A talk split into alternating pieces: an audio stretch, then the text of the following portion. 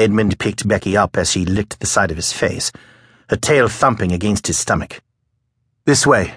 Hurry. Staggering as fast as they could manage, they followed the river southward toward the sound of the second horn, leaving footprints in the mud. Then Edmund waded into the cold water, signaling for Pond to follow his example. Now head the other direction, he said. Quick! Make sure you stick to the water. I don't want to leave any scent or tracks. As the waxing moon sank behind the tree lined ridges flanking the narrow valley, Edmund and Pond sloshed northward, careful to keep their feet in the rushing river. A mile or so to the south, near where the troll's body lay, harsh voices cried out. The goblins had found their trail again. Do you think they'll come this way? Pond asked, toiling through the surging knee high water. Edmund stroked Becky's head, the puppy now fast asleep in his arms like nothing out of the ordinary had just happened. She seemed to be purring. Maybe, he said. They pushed upriver. You know, Pond went on, perhaps trying to swim would be a good idea. I'm a quick learner. You'll drown. The river's too swift. So what are we going to do? Keep heading north? Isn't that where the undead king's tower is? We're going to hide where they'd least expect it.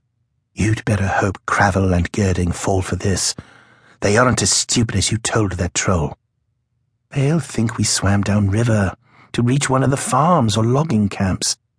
They wouldn't dream we'd head closer to their mountains. What if you're wrong? Then we'll be dead by morning.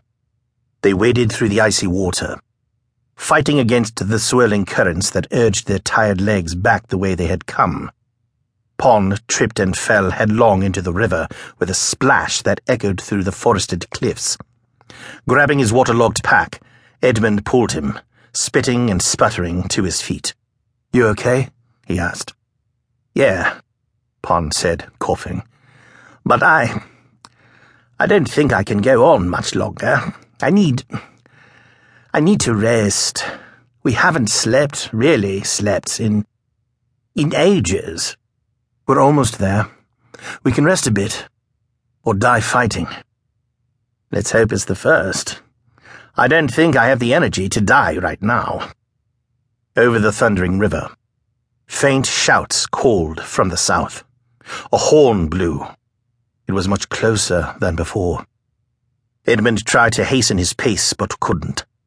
He was so exhausted he was barely able to force his feet through the opposing current. Where are we going?